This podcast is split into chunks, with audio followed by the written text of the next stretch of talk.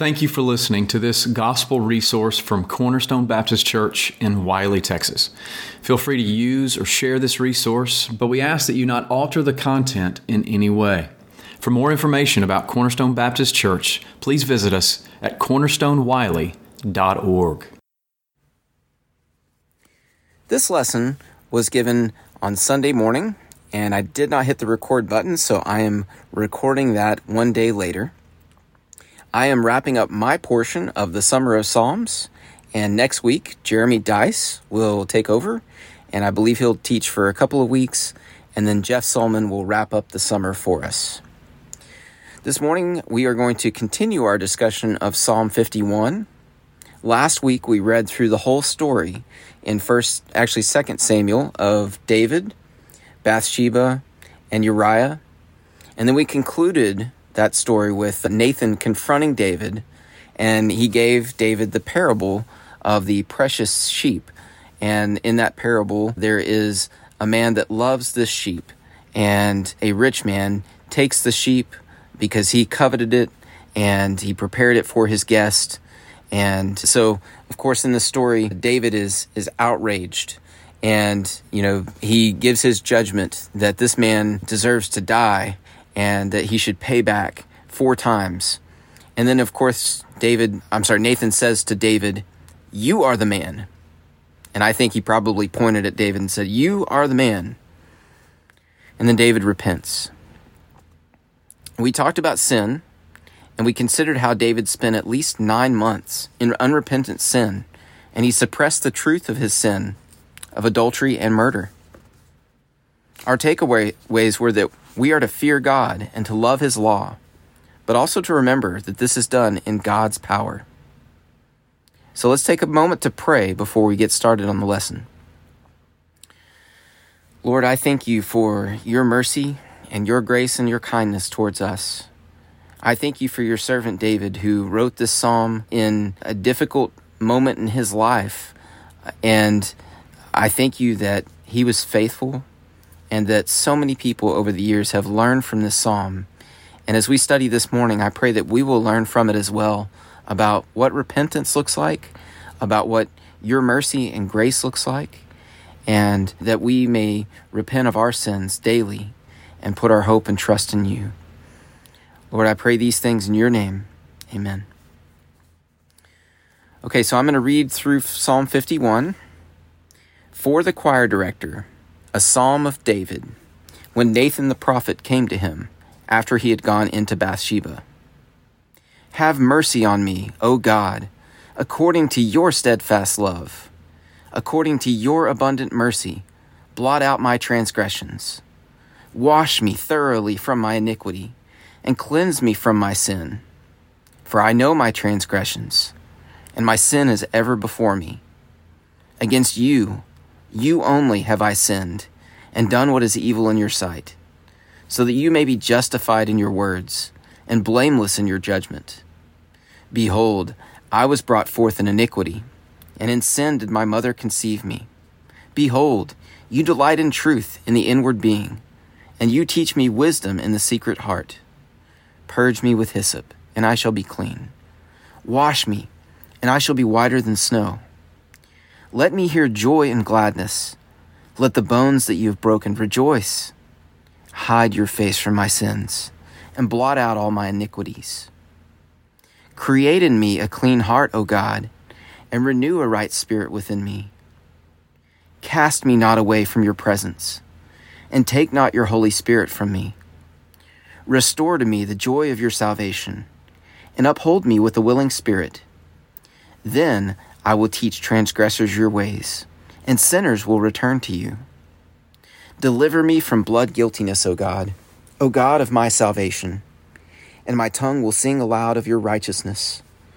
O Lord, open my lips, and my mouth will declare your praise. For you will not delight in sacrifice, or I would give it. You will not be pleased with a burnt offering. The sacrifices of God are a broken spirit a broken and contrite heart, O God, you will not despise. Do good to Zion in your good pleasure. Build up the walls of Jerusalem. Then you will delight in right sacrifice, in burnt offerings and whole burnt offerings. Then bulls will be offered on your altar. Have you ever walked into a dark room? A room that you're typically familiar with? Maybe you woke up from your sleep and you just needed to get a, a drink of water, and you walk into the room and something's changed. You stub your toe because you know some object was left there, or maybe it was a Lego that was left in the middle of the room. Well, the other night I was walking through our living room in the dark. And, you know, if you're like me, when you're walking through the living room or you're walking in the dark at night, your goal is to try to stay asleep so that, or as close to sleep as you can, so that when you go back to bed, you'll be able to fall asleep and you won't be laying there for another hour. Well, I did not see my 100 pound Great Pyrenees dog, and somehow he had moved or something and wasn't in his normal position. And if you've ever seen my 100 pound Pyrenees dog, there's no way to miss him if the light's on. But I missed him and I, I stumbled over him, and I had quite the surprise. And I was really confused for a moment. Um, I know I knew this room very well, but for some reason something had changed, and in the darkness I was you know, moving around and and uh, again, we were both surprised. Well, I think this is what it was like for Nathan when he confronts David with his sin. All of a sudden, the lights come on for David, and he's been stumbling around in the dark. And if you remember his response, he says, I have sinned against the Lord. This is a very clear response that he gives, very to the point. I have sinned against the Lord. His conscience which had been suppressing the truth, was now fully awakened by the truth. And the goal in that whole situation of Nathan going and confronting David was that he would be brought to repentance. And by God's grace, that's what happened. Well, repentance is at the heart of the gospel message. John the Baptist said, Repent, for the kingdom of heaven is at hand.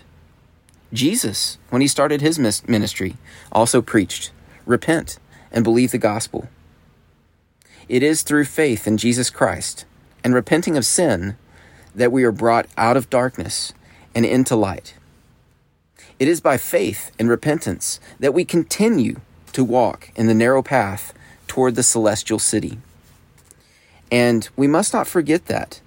We must not forget that just because we came to faith through repentance at the very beginning of our walk with Christ, that we continue on daily in repentance towards Him. Without a daily examination of our lives, we are all susceptible to forming calluses on our heart so that they become hard towards God, and we just embrace more and more sin. So, with that in mind, let's take a closer look at Psalm 51. In verse 1, it says, Have mercy on me, O God, according to your steadfast love according to your abundant mercy, blot out my transgressions.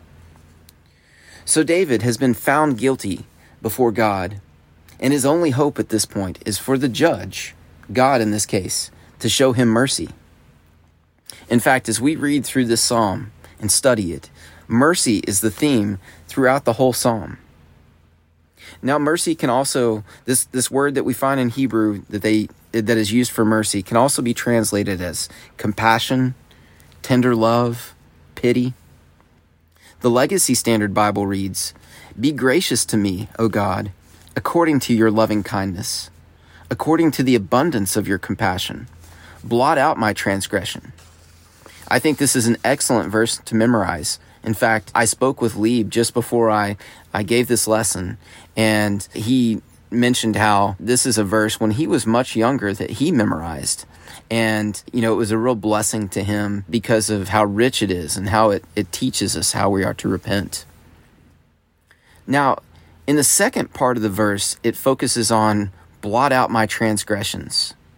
And this is something that we're going to look at a little later on this this blot out my transgressions because I think that David is pulling this from another source in scripture.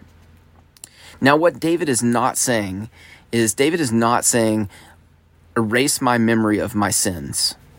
He's not saying that, you know, we should just wipe the hard drive clean so that we forget what's happened. When you considered what has happened, there's really no way that David is going to be able to forget his sin. In fact, David is very focused on dealing with his sin, and he's trying to learn from his sin. And that's what we're called to do as well. We're called to learn from our sin in the hopes that we will not commit that sin in the future. Now, think about how you respond to your sin. I know that I'm guilty with trying to deal with my sin in my own power and strength. And the scriptures teach us that this is not the way that we are supposed to deal with our sin. We're supposed to deal with our sin according to God's mercy and His steadfast love. And as we continue on through this passage, you'll see that that's a theme that we are we are to repent and we do it through God's strength and power. So verse 2 says, "Wash me thoroughly from my iniquity and cleanse me from my sin, for I know my transgressions, and my sin is ever before me." So the language here describing sin of iniquity, transgressions, sin, like the, these three words that David uses. They're also found in another well known passage in Exodus 34. And I, as I was reading a commentary, it pointed back to that particular passage, saying, you know, this combination of iniquity, transgressions, and sin is, is really only found from what I saw in, in just that one other place. And so, as w- I want us to turn to Exodus 32 right now, because as I spent time looking at this this passage, I started seeing common themes from what we see in Exodus 32 here in Psalm 51 as well. So the setting starts back in chapter 32 of Exodus, where the Israelites had made the golden calf. God is angry and ready to destroy them, and he wants to start a new nation from Moses. Now, of course, that doesn't happen, and Moses pleads for the people. And Moses comes down from the mountain and he sees what the people have done in creating this this golden calf and he of course destroys the calf and he grinds it up into powder and he has them end up drinking it moses then returns to the lord and in verse 31 he says alas this person has this i'm sorry this people has sinned a great sin they have made for themselves gods of gold but now if you will forgive their sin. But if not, please blot me out of your book. And I mentioned earlier, listen to that language of blot me out. Blot me out of your book that you have written. But the Lord said to Moses, Whoever has sinned against me, I will blot out of my book. Again, notice the blot out language. It's very similar to what we see in verse 1 of Psalm 51. Only David is, he's rephrasing it and David asks the Lord to blot out his transgressions rather than his name in, in God's book. Now, blot out, just think of it as, you know, taking some ink and blotting out a word, or we might use some whiteout today, but that's the, the concept there. Now, in chapter 33 of Exodus, Moses intercedes with the people and he has a conversation with God, asking God to honor his covenant despite the unfaithfulness of the people. In verse 13, Moses says to God, Now therefore, if I have found favor in your sight, please show me now your ways, that I may know you in order to find favor in your sight. Consider too this nation is your people. Again, he's appealing to the covenant language. And he, God, said, My presence will go with you, and I will give you rest. And he said to him, this is Moses speaking. If your presence will not go with me, do not bring us up from here. For how shall it be known that I have found favor in your sight, I and your people? Is it not your going with us, so that we are distinct, I and your people, from every other people on the face of the earth? So it's interesting that, that Moses understands how important it is to have the presence of God go with him. And we're going to see that in Psalm 51 later on in the psalm. And the Lord said to Moses, This very thing that you have spoken, I will do, for you have found favor in my sight, and I know you by name. Moses said, Please show me your glory. And, and God said, I will make all my goodness pass before you, and will proclaim before you my name, the Lord. And I will be gracious to whom I will be gracious, and will show mercy on whom I will show mercy. Now you can see why David is would have looked back at this passage and thought of his own situation. Now in verse 20 it's but he said, "You cannot see my face, for man shall not see me and live." Again, as we look forward on in this psalm, you're going to see language about God's face. And the Lord said, Behold, there is a place by me where you shall stand on the rock, and while my glory passes by, I will put you in a cleft of the rock, and I will cover you with my hand until I have passed by. Then I will take away my hand, and you shall see my back, but my face shall not be seen. So then uh, in chapter 34, Moses then cuts new tablets. In verse 5, we read, The Lord descended in the cloud and stood with him there and proclaimed the name of the Lord. The Lord passed by, passed before him and proclaimed, The Lord, the Lord, a God merciful and gracious, slow to anger, and abounding in steadfast love and faithfulness, keeping steadfast love for thousands. Now, even that steadfast love language, looking back, in the beginning of, of uh, Psalms, verse 1. Again, it's according to your steadfast love that, that David is, is asking for mercy. So the language is just so overlapping. It, it's amazing. But again, let's see. In I'm looking at verse 6 or verse 7, keeping steadfast love for thousands. And this is the part I really want to emphasize forgiving iniquity and transgression and sin so that goes back to verse 2 and 3 of Psalm 51. So God is the one who forgives iniquity and transgression and sin, but who will, who will by no means clear the guilty, visiting the iniquity of the fathers on the children and the children's children to the third and fourth generation. And Moses quickly bowed his head toward the earth and worshipped. And he said, If now I have found favor in your sight, O Lord, please let the Lord go in the midst of us, for it is a stiff necked people and pardon our iniquity and our sin, and take us for your inheritance. So I think David was modeling his repentance, at least in part, based off this passage. This was a moment where God remembered his covenant and remained faithful to the Israelites. And God also remained faithful despite his sin. Now, one thing, just kind of shifting gears here, one thing I want you all to notice is that true repentance is a very unnatural response. And I'm going to lean back on our conversation last week where we talked and looked at original sin. And we're going to see that sort of original sin language as we continue on in Psalm 51. But true repentance is a very unnatural response. The natural response when we are caught in our sin is to either lie or hide or blame someone else. We could blame our spouse, we could blame God, or we could even blame Satan. The demons made us do it. We see this in the garden. Adam and Eve hid. Adam blamed the woman. And not only that, he blamed God. That woman you gave me. She did it. And then the woman, of course, she blames Satan. Even after God regenerates our hearts, and we are born again, our corrupt nature remains. And we talked about that last week. We continue to have our sin nature that we deal with daily. Now, by God's mercy, David takes responsibility for his actions, and he is facing the reality of his sins. This is a mark of, of genuine repentance. So, we're going to take a moment and look at counterfeit repentance to understand the difference between what true repentance looks like and counterfeit repentance.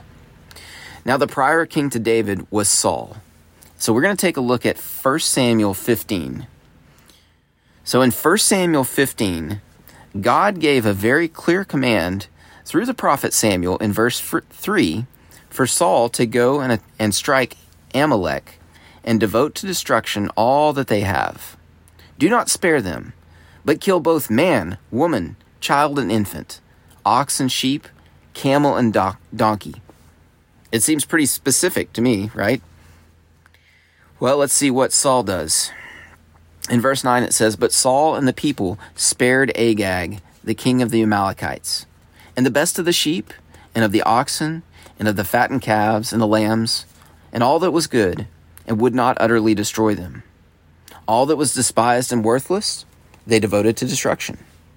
So they took and, and kept the, the best of what, what the Amalekites had and destroyed all the worthless stuff. So in verse 13, Samuel came to Saul, and Saul said to him, Blessed be you to the Lord. I have performed the commandment of the Lord. Um, no, no, you didn't. Verse 14 And Samuel said, What then is the bleating of the sheep in my ears, and the lowing of the oxen that I hear? Samuel is, is calling him out for his hypocrisy. In verse 15, Saul says, They have brought them from the Amalekites, for the people. Notice who he's blaming. For the people spared the best of the sheep and of the oxen to sacrifice to the Lord your God. Notice he doesn't say my God, he says your God and the rest we have devoted to destruction. Then Samuel said to Saul, Stop. That's pretty direct. Stop. I will tell you what the Lord said to me this night. And he said to him, Speak. And Samuel said, Though you are little in your own eyes, are you not the head of the tribes of Israel? He's pointing to the authority that God has given Saul as head of the tribes of Israel.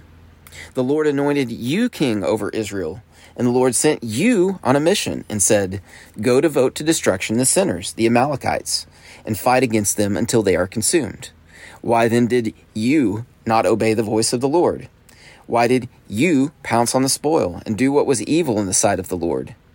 And Saul said to Samuel, I have obeyed the voice of the Lord. Wow, this is pretty brazen here by, by Saul. I have gone on the mission on which the Lord sent me. I have brought Agag, the king of Amalek, and I have devoted the Amalekites to destruction. But the people took of the spoil sheep and oxen, the best of the things devoted to destruction, to sacrifice to the Lord your God in Gilgal. So again, who's he blaming? He's blaming the people. He's not taking responsibility as the king of the nation. and Samuel said, Has the Lord as great delight in burnt offerings and sacrifices, as in obeying the voice of the Lord. Behold, to obey is better than sacrifice, and to listen than the fat of rams. For rebellion is as the sin of divination, and presumption is as iniquity and idolatry. Because you have rejected the word of the Lord, he has also rejected you from being king. Saul said to Samuel, I have sinned. So now here comes the repentance. I have sinned for I have transgressed the commandment of the Lord and your words, because I feared the people and obeyed their voice. Now, therefore, please pardon my sin and return with me, that I may bow before the Lord. And Samuel said to Saul, I will not return with you, for you have rejected the word of the Lord, and the Lord has rejected you from being king over Israel. So, do you see the contrast between the responses of Saul and David? Saul blatantly disregarded the word of the Lord, both when the instructions are given and when confronted with the truth. It's only when he was presented with the consequences that he repents. Notice again his excuse I feared the people. He is trying to rationalize his way out of his sin. And then, to make matters worse, in verse 27, he reaches out for Samuel's robe to physically pull Samuel back, and he tears part of Samuel's robe. And Samuel tells Saul that the kingdom will be torn away from him and given to his neighbor, which, of course, we know is David. Now, again, if you try to compare their sins, Saul, Saul was pragmatic in the way that he handled God's word.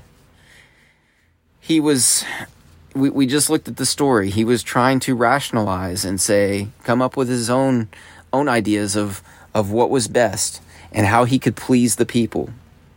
Now, David, when we look at his sins, he is committing the sin of adultery and murder. And it seems on the, on the surface that David's sins were worse. And yet God shows him mercy. Both men were confronted of their sin with the word of the Lord, but their responses were very different. Why do you think that is? Well, Puritan Thomas Watson wrote a book on repentance that is well worth the $5 on Amazon. Highly recommend it. He writes It is astonishing to consider what different effects the word has on some men. Some, at a sermon, are like the Ninevites in the book of Jonah. Their heart is tender, and they let tears fall. Others are no more affected with it than a deaf man with music. Some grow better by the word, others grow worse. The same earth which causes sweetness in the grape causes bitterness in the wormwood.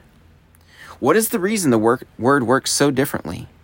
It is because the Spirit of God carries the word to the conscience of one and not another. One has received the divine anointing and not the other. I love how, how Watson emphasizes that it is the Word of God that convicts by the power of the Holy Spirit. As Reformed Christians, we talk a lot about the sovereignty of God in, in election, which we should but we might not think about it as much in daily sanctification and repentance. God desires us to take our sins seriously and pay attention as the Holy Spirit convicts us of sin. He holds us responsible when we ignore our conscience and His Word.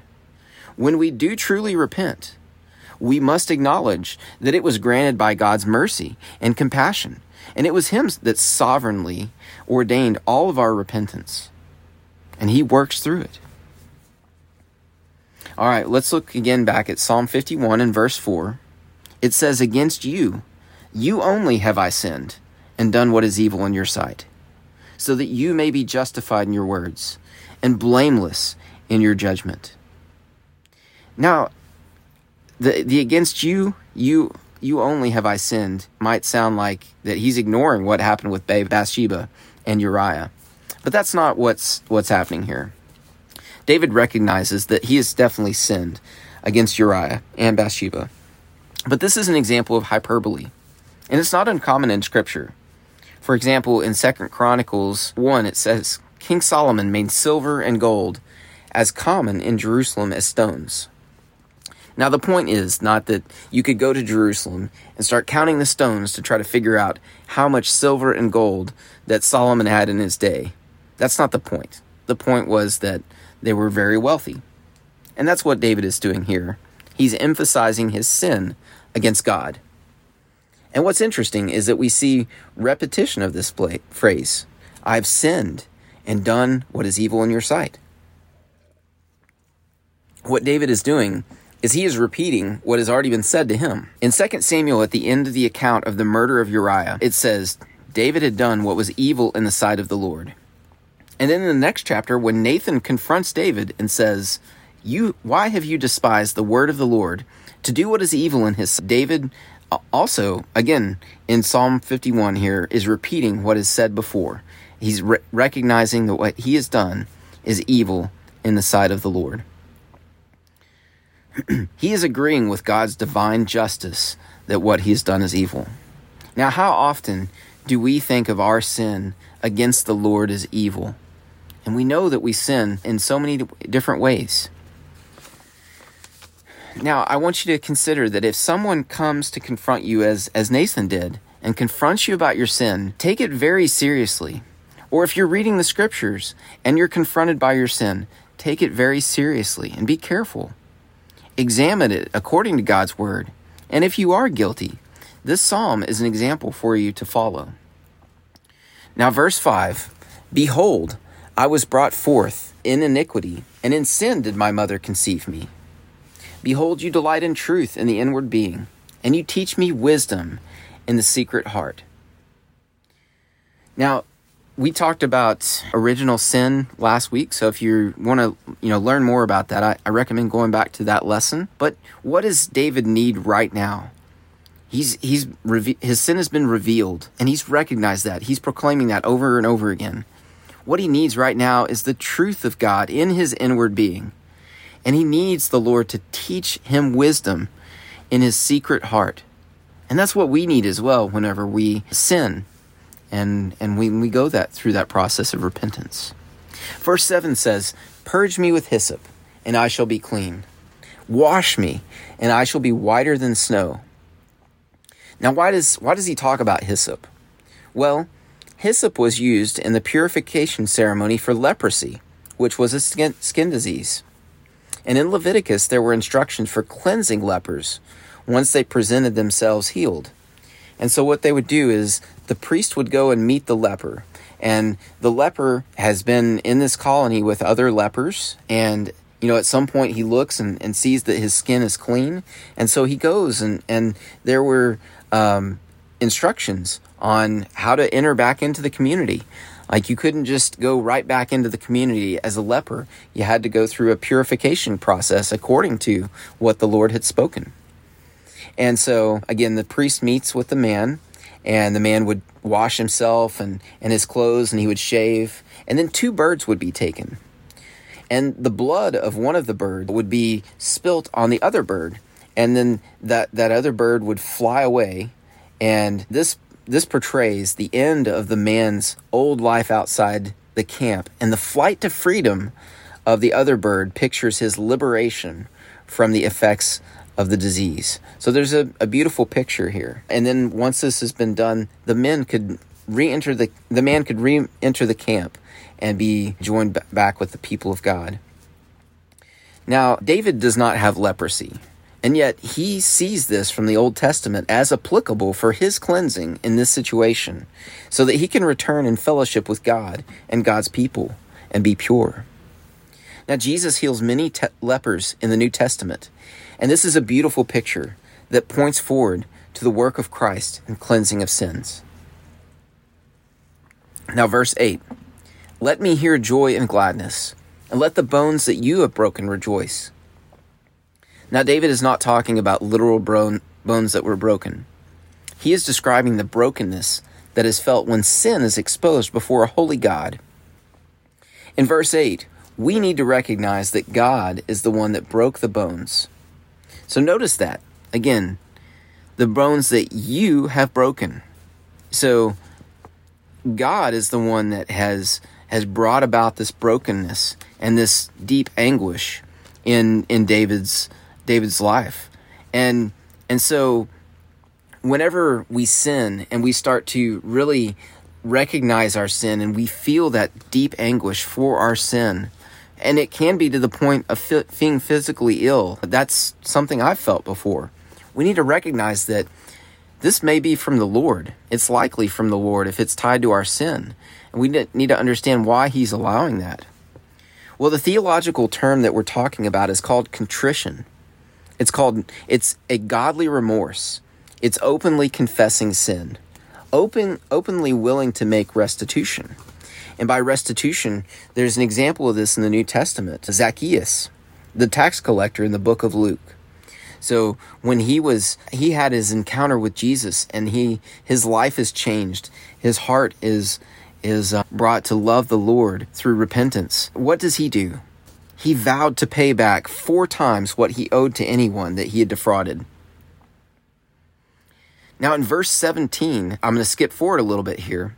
It says, The sacrifices of God are a broken spirit, a broken and contrite heart, O God, you will not despise. So that's one of the sacrifices of God is a broken spirit. This is a part of God's working in our cleansing, and it can be a painful process. In Proverbs 3 11 through 12, we read, My son, do not despise the Lord's discipline, or be weary of his reproof. For the Lord reproves him whom he loves, as a father, the son in whom he delights. And sometimes with our own children, we, we have to correct them and we want them to feel the weight of what they've done, not to the point where it crushes them and they just are, are completely depressed and, and despair but we want them to feel that what they've done is wrong. In 2 Corinthians 7, Paul talks about a godly grief that leads to salvation without regret, whereas worldly grief produces death. So, how often are, are we truly grieved by our sin? Or do we, like Saul, rationalize it away until we reach the, the moment of, of punishment or the, of loss now, the opposite of contrition is attrition, which we just looked at and saw, and it's a pseudo repentance. It involves remorse caused by a fear of punishment or a loss of blessing. Our example we'll look at here is in Hebrews 12:15. It says, "See to it that no one fails to obtain the grace of God, that no root of bitterness springs up and causes trouble, and by it many become defiled, that no one is sexually immoral or unholy like Esau, who sold his birthright for a single meal. For you know that afterward, when he desired to inherit the blessing, he was rejected, for he found no chance to repent, though he sought it with, with tears. So Esau was was very upset about his sin, but he was not upset about it because that he had wronged a holy God. He was upset about what he had lost. He had lost his inheritance, and he cried. He sought it with tears. So we need to keep in mind that just because we shed tears over our sin, if it's not true repentance towards the Lord, that it's it's it's really worthless. So our, our repentance needs to be for our sin before the Lord. Verse 9 says, Hide your face from my sins and blot out all my iniquities. Now, this is interesting again. Hide my face from your sins. Exodus 33, we looked at that earlier. Whenever the Lord is talking to Moses, and Moses wants to see God's glory, it says, You cannot see my face, for no man shall see me and live. And when you think about that, the reason that no man can see the Lord and live is because of our sin. Just amazing. And again, the blot out all my iniquities. We, we looked at that earlier, but, but David repeats that here. Notice that David continues to be outraged over his sin. Do we have that sort of hatred towards our sin? Now, the next three verses are going to be a transition and a shift towards the focus on renewal and restoration. Verse 10 Create in me a clean heart, O God, and renew a right spirit within me. Cast me not away from your presence, and take not your Holy Spirit from me. Restore to me the joy of your salvation, and uphold me with a willing spirit. Again, David has acknowledged his sin repeatedly throughout the psalm, and now he asks the Lord to bring him back into fellowship with himself. Have you ever hurt or been hurt by someone that you love, and you just feel like that wall has been brought between between you. And until that relationship is restored, there's just a tension.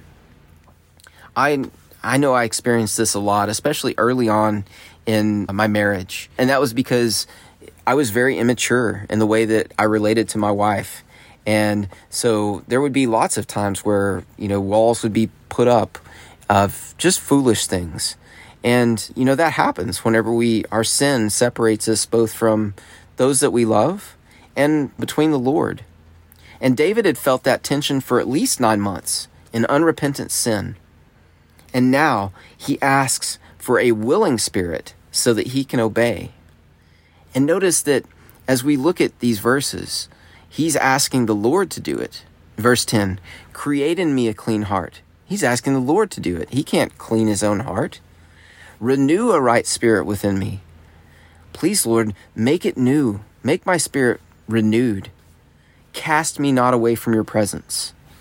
Oh, please, Lord, don't don't send me away like you, know you were faithful to the Israelites in Exodus 33. Please don't cast me from your presence. Please don't take your Holy Spirit from me. And I, I, I think he knows that the Lord is going to be faithful and honor his covenant. Restore to me the joy of your salvation and uphold me with a willing spirit. David is emphasizing what the Lord is going to do in his life. Now, verse 11 says, Cast me not away from your presence. Take not your Holy Spirit from me. Who is the Holy Spirit? And why would that be such a bad thing? Well, the Holy Spirit is the counselor. He's the Spirit of truth. He's wisdom. He comforts us in our troubles. He is God. We, we need the Holy Spirit. We can't live without the Holy Spirit. And these three verses demonstrate David's commitment to holiness. And notice, again, that he is dependent on God to bring about that holiness. Verse 13 says, Then I will teach transgressors your ways, and sinners will return to you. Now, I want you to take a, a moment and look back at the beginning of Psalm 51 and read in that, that heading there, it says, For the choir master, a psalm of David, when Nathan the prophet came to him after he had gone into Bathsheba.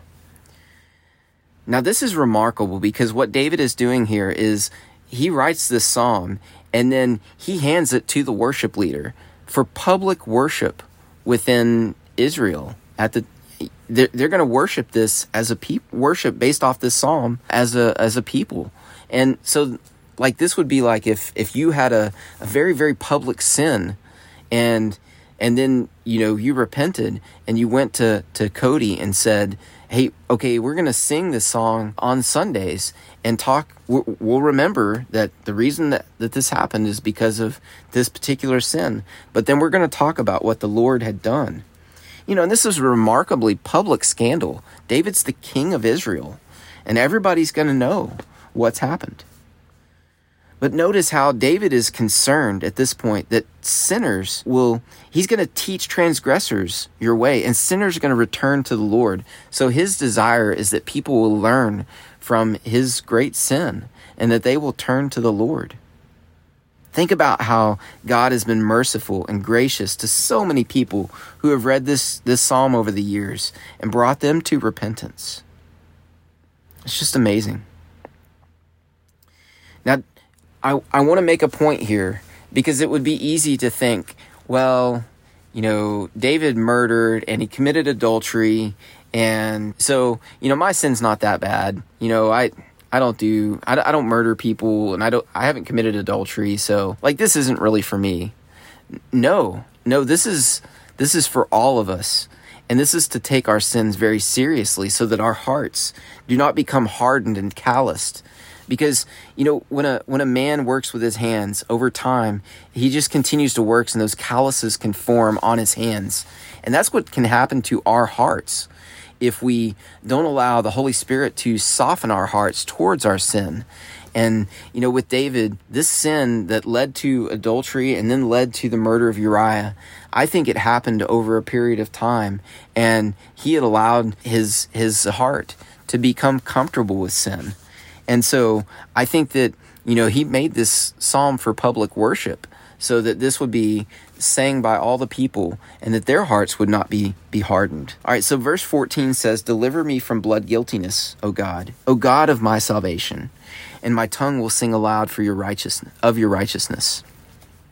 Now let's res- contrast David's response in verse 14 with another familiar story in scripture involving murder. In Genesis 4, we see that Cain and Abel both brought sacrifices before the Lord.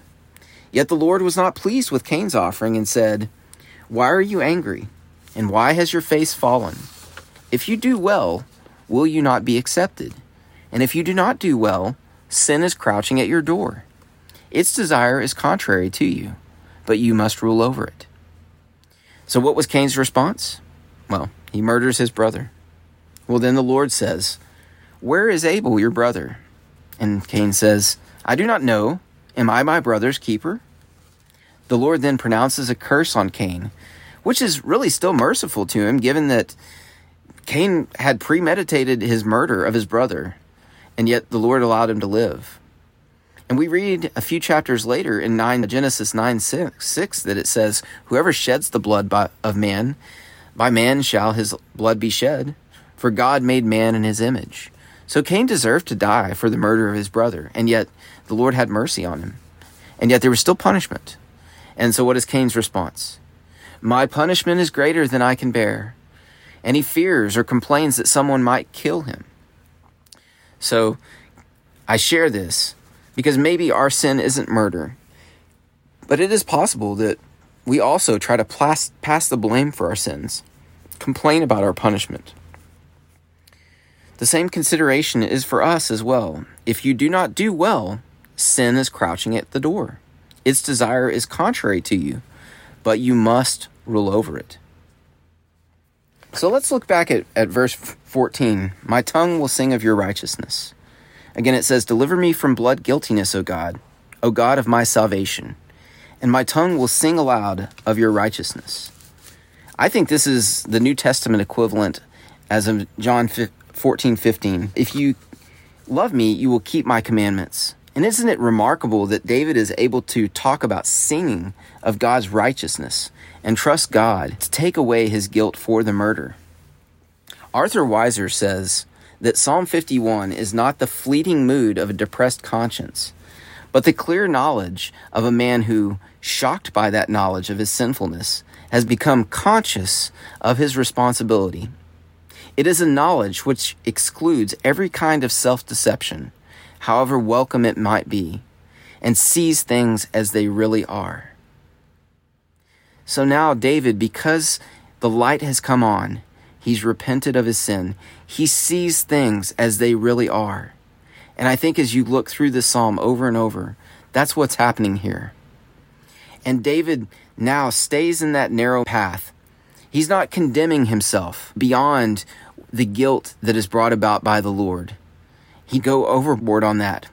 But yet he's not excusing his sin like Saul. He's not passing the blame and pushing it off on someone else. Verse 15 O Lord, open my lips, and my mouth will declare your praise. For you will not delight in sacrifice, or I would give it. You will not be pleased with a burnt offering. The sacrifices of God are a broken spirit, a broken and contrite heart. O God, you will not despise. Now, this is where the book of Hebrews also gives us some great insight in the Old Testament. So let's take a look at Hebrews 10. In verse 4, it says, For it is impossible for the blood of bulls and goats to take away sins. Consequently, when Christ came into the world, he said, Sacrifices and offerings you have not desired but a body have you prepared for me. In burnt offerings and sin offerings you have taken no pleasure. Then I said, Behold, I have come to do your will, O God, as it is written of me in the scroll of the book. When he said above, You have neither desired nor taken pleasure in sacrifices and offerings, and burnt offerings and sin offerings, these are offered according to the law. Then he added, Behold, I have come to do your will. He does away with the first in order to establish the second. And by that will we have been sanctified through the offering of the body of Jesus Christ once for all. So, sacrifices were such a common part of the Old Testament for both Israel as well as the surrounding nations. God clearly laid out the expectations for the Levitical priest in the Old Testament, and yet those were only meant to be a type and shadow pointing to Christ. He is the once and for all sacrifice and our faith is in Christ alone for forgiveness. As we near the end of this psalm, David has been teaching us a lesson. It is the way that we are to approach God by confessing our sin with a broken spirit and a contrite heart. Finally, in verse 18 and 19, do good to Zion in your good pleasure. Build up the walls of Jerusalem. Then you will delight in right sacrifices, in burnt offerings, in whole burnt offerings. Then bulls will be offered on your altar. So David closes out his psalm asking the Lord to bless Jerusalem. He is still the king of Israel, and he understands that his personal holiness is tied to national blessings. Again, he takes responsibility, he understands his authority, and, and you compare that to Saul. Saul did not do that. He did not understand his authority. He did not take his responsibility as king serious. David understands that the security of the nation is tied to their faithfulness to God. I'd like to conclude today with the story of a martyr who died for her faith and was deeply impacted by Psalm 51. Lady Jane Grey lived from 1536 to 1154. Her grandmother was Mary Tudor, Queen of France, and younger sister of England's King Henry VIII. Henry VIII is the king that founded the Church of England. And when Henry VIII died, he chose Lady Jane at age 16 as a Protestant to be the next queen to keep Prince Mary, a Catholic, from the crown. Now, Mary, also known as Bloody Mary, gained support from the military. And she was able to overthrow Lady, Lady Jane and Lady Jane only Lady Jane Grey only reigned for 9 days before she was sent to the Tower of London. Now, just before her death, all who were condemned to die were allowed to make a final speech, which I'm going to read. I pray you all, good Christian people, to bear me witness that I die a true Christian woman, and that I do look to be saved by no other mean, but only by the mercy of God in the blood of his only Son, Jesus Christ. And I confess that when I did know the Word of God, I neglected the same, loved myself and the world. And therefore this plague and punishment is happily and worthily happened unto me for my sins. And yet I thank God that of his goodness he hath thus given me a time and respite to repent. And now, good people, while I am alive, I pray you assist me with your prayers. She then asked the audience to recite Psalm 51 with her. Her final words were, Lord, into thy hands I commend my spirit. And then this young 16 year old was martyred. We are very blessed to have such a great cloud of witnesses, such as David and Lady Jane Grey, that have gone before us. I hope you have a blessed, blessed day, and thank you for your time.